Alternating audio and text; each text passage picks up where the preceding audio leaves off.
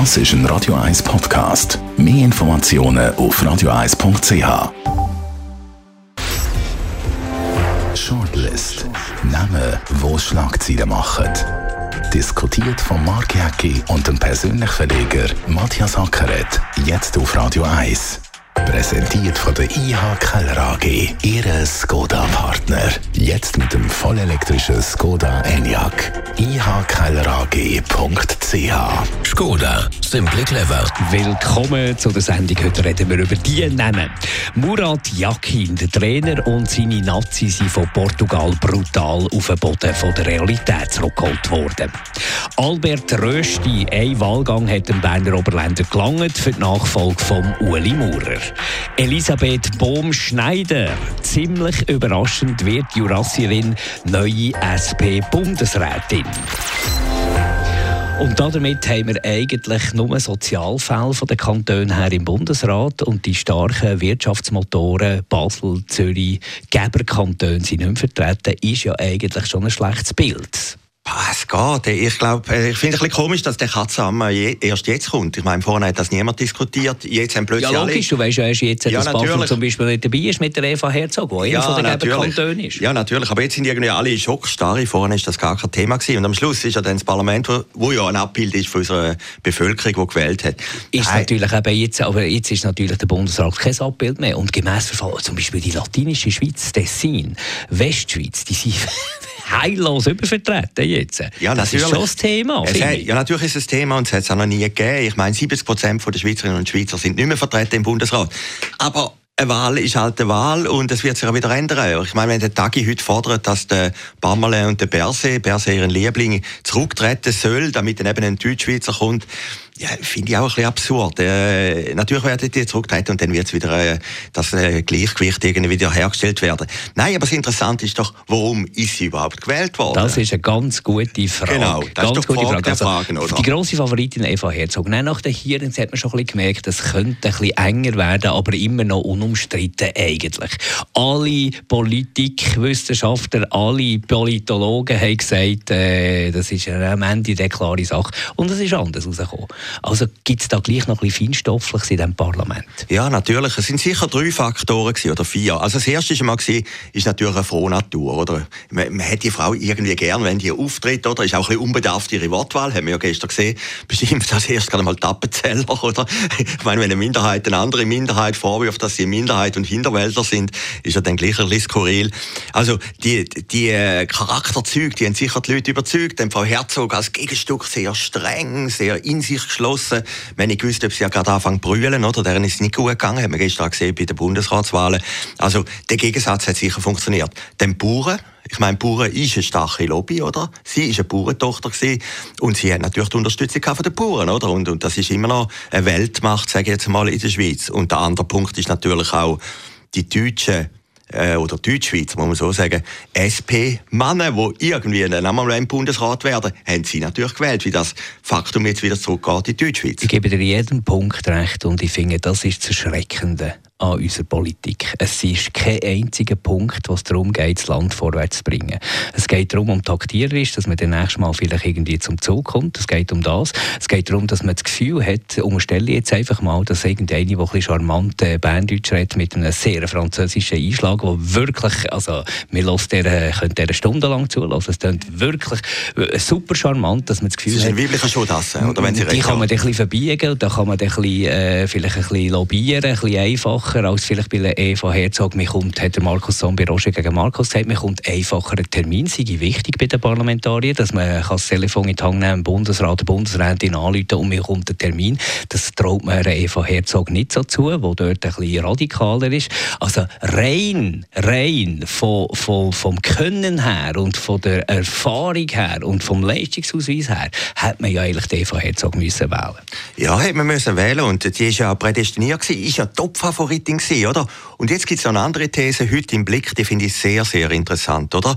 Dass die FDP gesagt haben, ein Teil von der FDP auf jeden Fall, das hat Herr Burkhardt, der Präsident, habe das gesagt, vor der Fraktionssitzung hat gesagt, wählen Baum Schneider, wir wollen in der zweite starke Frau, neben der Frau Keller-Sutter, voilà. oder? Wir wollen aber auch noch SP schwächen, oder? Und, und das sind natürlich die strategischen Spiele und die haben funktioniert. Und, und bestätigt eigentlich wieder, dass echt die Schwächeren im Bundesrat kommen. Wenn du zu stark bist, dann hast du Mühe im Bundesrat. Ja, natürlich. Das, das hat sich auch immer gezeigt. Also, der Bundesrat ist ja gleich ein Abbild von der Schweizerinnen und Schweizer, also charaktermäßig und stärkere Figuren haben es einfach ein bisschen schwieriger. Ja, also das ist das. Und vorhin hast du einen entscheidenden Punkt gesagt. Freundlichkeit, oder? Man hat den äh, Frau Herzog vorgeworfen, dass sie etwa ein bisschen unfreundlich war. Dass sie nicht grüßt. Dass sie nicht grüßt, Was sie ja. dementiert hat. Was das können Sie sich nicht ja, vorstellen, oder? Kann ja sein. schon kann ja die, das Gerücht. Also wenn du durch den Bahnhof laufst, Mark Jäcki, kannst du auch nicht jedem Grüezi sagen, oder? Und dann gehen natürlich 50 heim und sagen, die Jäcki haben nicht Grüezi gesagt. Und das ist natürlich auch passiert bei der Frau Herzog, oder? Und jetzt muss man vorstellen, wenn jetzt einer, nur einer, gesagt hat, die wähle ich nicht, die hat man vor fünf Jahren nicht Grüße gesagt, dann ist die andere Bundesrätin geworden. Also am Schluss ist ja, sie ist ja ganz knapp gewählt worden mit dem absoluten Mehr.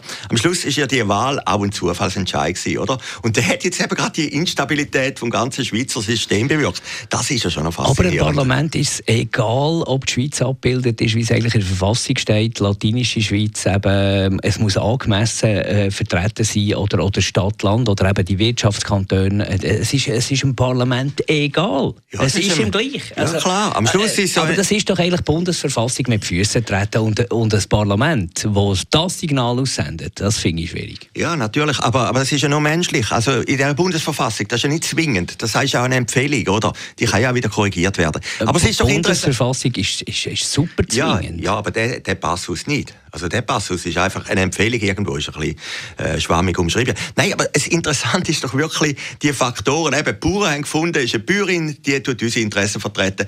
Dann eben die Zürcher SP-Mann, der Daniel Josic wird er trotz allem gejubelt am Schluss und denkt, es gibt ja gleich wieder eine Chance, wenn der Bärs jetzt der Daniel Josic ist ja, jetzt politisch tot. Ja, ja, vielleicht oder vielleicht auch nicht, aber er wird gleich jubelt im ersten Moment, nehmen wir mal an.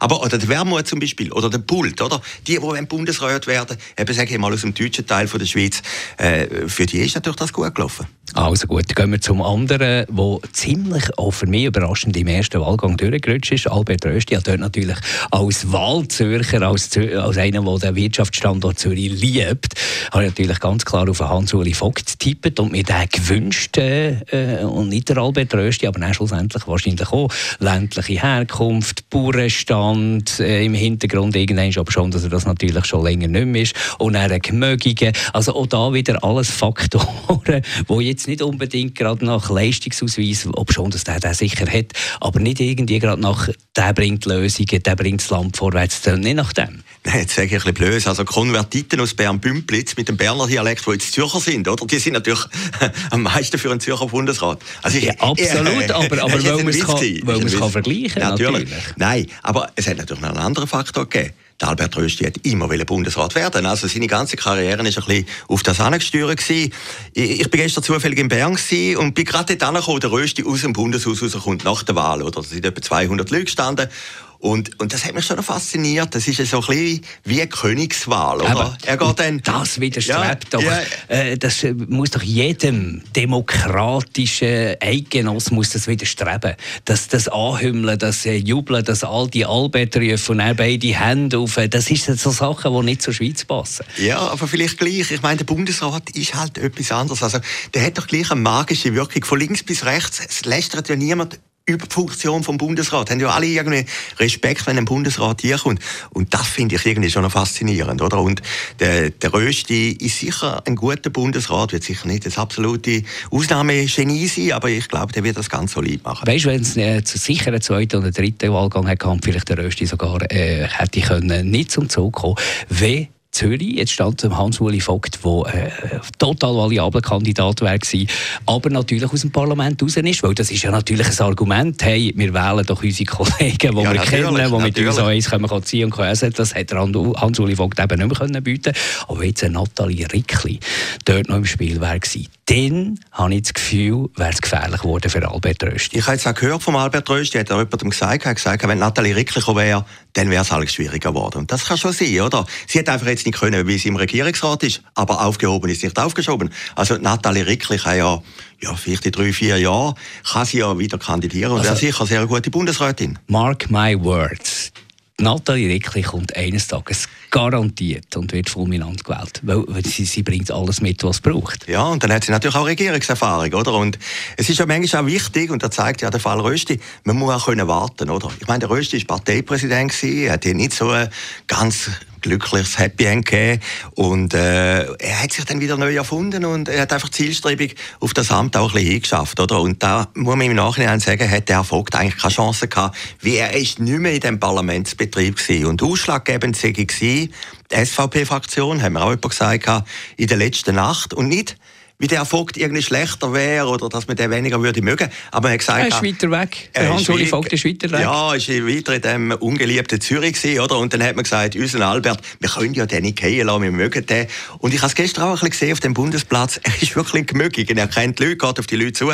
Und, und das ist natürlich schon... Das ist für mich halt eben kein Hauptkriterium. Ich weiss, es ist eins, aber für mich halt nicht so ein wichtiges Kriterium. Meine Tochter, wenn ich ein aus dem Nähkästchen plaudere, die studiert Jus und die schwärmt und die ist äh, weit weg von der SVP politisch ist. Und die schwärmt vom Professor Vogt. Die schwärmt vom Professor Vogt.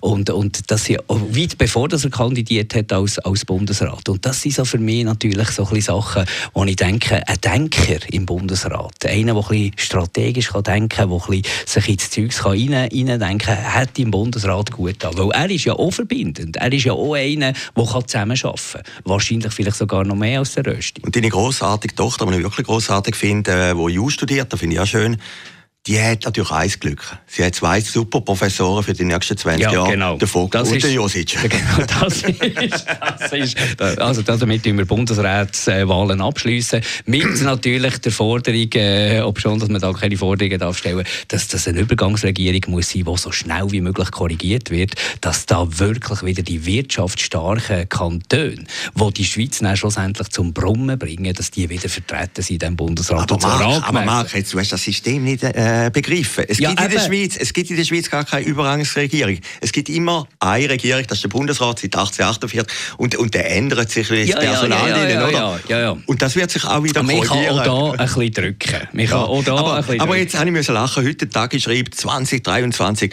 das Parlament muss etwas ändern. Ja gut, was will das Parlament ändern? A, hat das Parlament die beiden gewählt und B, wenn sie einen Putsch machen? Oder, oder nein, nein, nein, Moment. Äh, die Bevölkerung ist in Verantwortung. Die wählt das Parlament und das Parlament nicht die Regierung. Ja. Ich, ich kann einfach nicht ganz akzeptieren. Aber was willst du denn machen? Aber Bern hat immer Glyphositz und Zürich hat Glyphositz. Da kannst du ja nichts ändern. Ja, aber du musst doch vertreten sein als die, die die Schweiz zum Brummen bringen. Und das sind, sorry, Stadt-Land-Graben, das, ja, sind normal nicht, das sind normal nicht die, die, die, die ländlichen Kantone. Ich meine, Jura, ja. das ist ein armes Haus von der Schweiz. Bist du mal im gesehen? Es ist wunderschön. Es ist wunder ich weiss, auch mein, mein Arbeitskollege, der Fred Wazar aus dem Jura, der will das gar nicht gerne hören, was ich da sage. Ein sehr sympathischer Typ übrigens und ein sehr feiger Typ. Aber muss man dort zum Beispiel die, die äh, Häuserpreise anschauen oder die Mieten anschauen.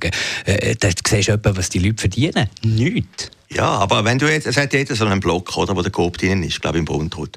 Wenn du die Augen zusammenkneifst und zu viel getrunken hast, sieht er fast aus wie der Prime Tower.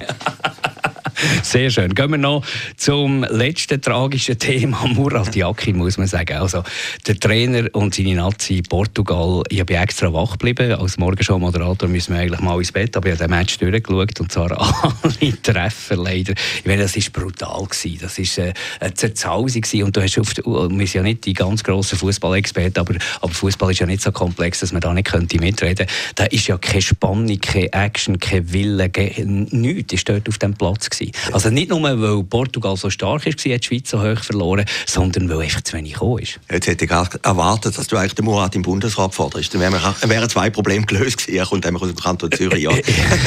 Nein, ja, es war brutal gewesen. Ich bin beim 2-0 ins Bett gegangen. Ich bin auch kein Fußballexperte. du bist so ein bisschen mehr wie Katari. Ja, ja, so ich, ich bin irgendwann mal aus dem Stadion rausgehen. Genau, ja. ein bisschen anpassungsfähig. Nein, was mich ein bisschen überrascht hat, mit dem hat jetzt wirklich niemand gerechnet. Oder? Also die Schweiz hat natürlich nach dem Serbien-Sieg, muss man sagen, war ein großartiger Sieg, gewesen, hat natürlich gedacht, jetzt, jetzt werden wir Halbfinale oder, oder Finale oder weiß Gott was. Ähm, und dass dann die Schlappe kommt, die hat niemand auf dem Radar. Aber wenn du, wenn du gegen Serbien spielst, dann kommen natürlich die politischen Komponenten da ein bisschen ins Spiel. Dann ist man angespannt. Ist man, das wäre das Gleiche wie, wie wenn ich als Berner gegen Jurassier müsste spielen. Oder? Da ist noch irgendwo noch ein bisschen Zunder drin. Oder? Das ist noch ein bisschen, so, da, da ja. kämpfst du noch ein bisschen gegen Bellier. Oder? Und, und wenn die gegen Serbien spielen mit, mit äh, kosovarischen Wurzeln, da ist Spannung drin, da ist äh, Wille drin, da ist äh, Rachgelüst drin und so. Und dann längt es für einen, für einen Sieg. Und bei Portugal, ein grosser Gegner, da, da kommt gar nichts mehr. Das ist so das, was mir aufgefallen ist. Aber könnte nicht sein. Ich meine, das sind ja Hochleistungssportler, oder? Muss man ja sagen. Dass einfach die Luft raus war. Einfach auch konditionell oder auch äh, von der Konzentration her. Ich weiß es nicht, oder? Einverstanden. Und dann ist ja noch ein wichtiger Schlüsselspieler, ist ja noch interessant. Bei dieser WM sind alle krank. Ich meine, da ist ein Sommer drin, ist warm, haben alle Grippe. Das ist ja, ist ja höchstwahrscheinlich Corona oder irgendetwas. Dann ist der Wittmer ausgefallen, ich glaube, ein Schlüsselspieler. Und dann hat es natürlich das ganze System schon ein bisschen drunter gebracht. Ja, das kann, kann durchaus sein. Und man muss natürlich, was man selbstkritisch auch muss sagen, wir kommen ja aus Zeiten, wo die Schweiz äh, äh gar nie sich qualifiziert für eine Runde, Paul Wolfensberger und so, da ist ja, da ist ja gar ja, ja, da ist ein Buch rausgekommen, der Weg nach Moskau, da, oder? Da er ist, nie, da, da ist ja nie irgendwo angekommen. Ja, unentschieden genau. wie ein Titel gefeiert worden dazu mal, da ist, ist gar nichts gelaufen und dann hat man immer gesagt, das ist, weil wir so bescheiden sind und äh, alle anderen, die wollen gewinnen und wir sind immer schon zufrieden mit einem Unentschieden oder, oder einer knappen Niederlage. Und jetzt, die Spieler haben jetzt Selbstvertrauen, ist aber auch wieder nicht gut, wenn sie natürlich näher verlieren. Also das ist schon ein bisschen eine Schizophrenie da in, in den Fan, äh, in den Fangefilden. Ja, und ich muss sagen, ist auch ein bisschen die Rehabilitierung von Herrn Petrovic, oder? Äh, wo, wo man gesagt hat, jetzt kommt der Murat, jetzt wird noch alles viel, viel besser. Ich meine, das Spiel haben wir ja schon diskutiert in dieser Sendung, gegen Frankreich, oder das gewaltige Spiel, äh, bleibt ja irgendwie gleich unique, oder? Also auch wenn man jetzt schaut, eben die ganze WM da in Katar, so etwas hat es in dem Sinne nicht gegeben. Aber ich glaube, Murat Yakin ist gleich der richtige Trainer. Das Problem ist, es bleibt einfach immer das letzte Spiel in Erinnerung. Ja, und das Brutale ist ja gewesen, Und die Art und Weise. Ja, weißt du, du darfst doch gegen ja, Portugal verlieren. Ja, nein, du hast zwei 1 verloren Wenn, wenn die zwei 1 verloren hat und genau. alles hätte gegeben, genau. hat niemand gemotzt. Genau, es ist, glaube ich, die grösste oder zweitgrößte Niederlage 7-1 äh, Brasilien, ja, Deutschland. noch. Genau, genau. Und dann kommt gleich die Schweiz, oder? Also da, da hat jetzt die Schweiz wirklich Weltstandard in dem Sinn. Danke vielmals für das Interesse an der heutigen Shortlist. Uns gibt es wieder in einer Woche. Shortlist mit dem Mark Jäcki und dem Matthias Ackeret. Zum Nachlesen und Abonnieren als Podcast auf radioeis.ch.